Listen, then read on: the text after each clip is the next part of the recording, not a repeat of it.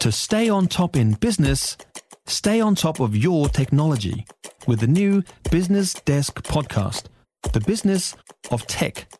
Listen on iHeartRadio or wherever you get your podcasts. From the Newstalk ZB Newsroom, this is Newsfix. Good morning, I'm Niva Retimanu, and this is your morning news fix for Wednesday, 31st of August.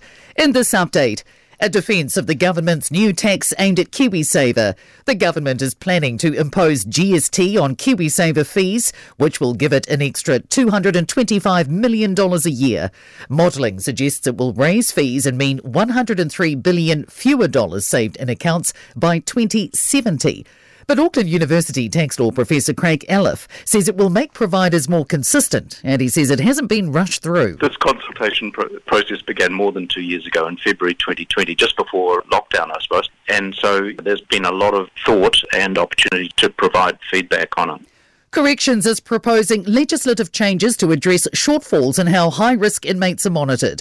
A discussion document's out for public consultation until late next month, detailing how our Corrections Act no longer allows for effective monitoring because technology and prisoner behaviour have changed.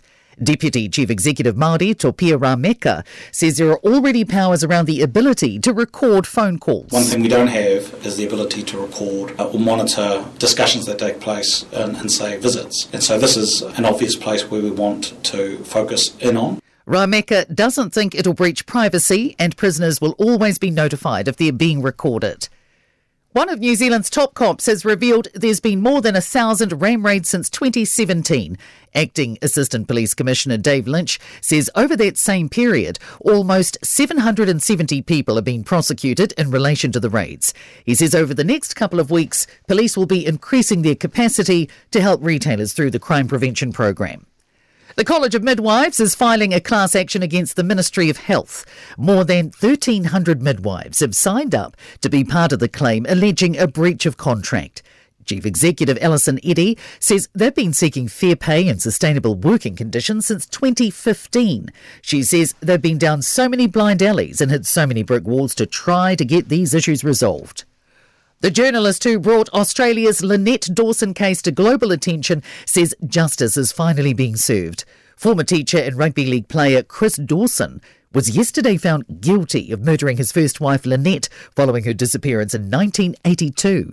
Hedley Thomas covered the mystery in his viral 2018 podcast, The Teacher's Pet.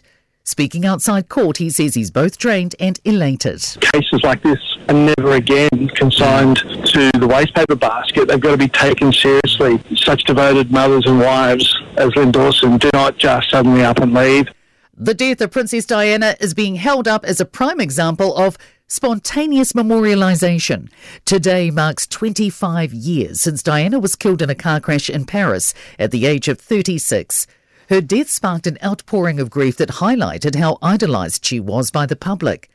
Otago University anthropologist Dr. Susan Wardell told Kate Hawkesby that a lot of mourning rituals are prescribed by different institutions. In the case of Princess Diana, it was just a mass popular response where the public kind of improvised their response really and made these incredible pilgrimages to the palaces but also to different shrines. And in sport, Cameron Smith's decision to move to LIV Golf was motivated by money and spending more time in Australia. Beauden Barrett admits to some lingering worries about recent injuries after missing the loss to Argentina in Christchurch.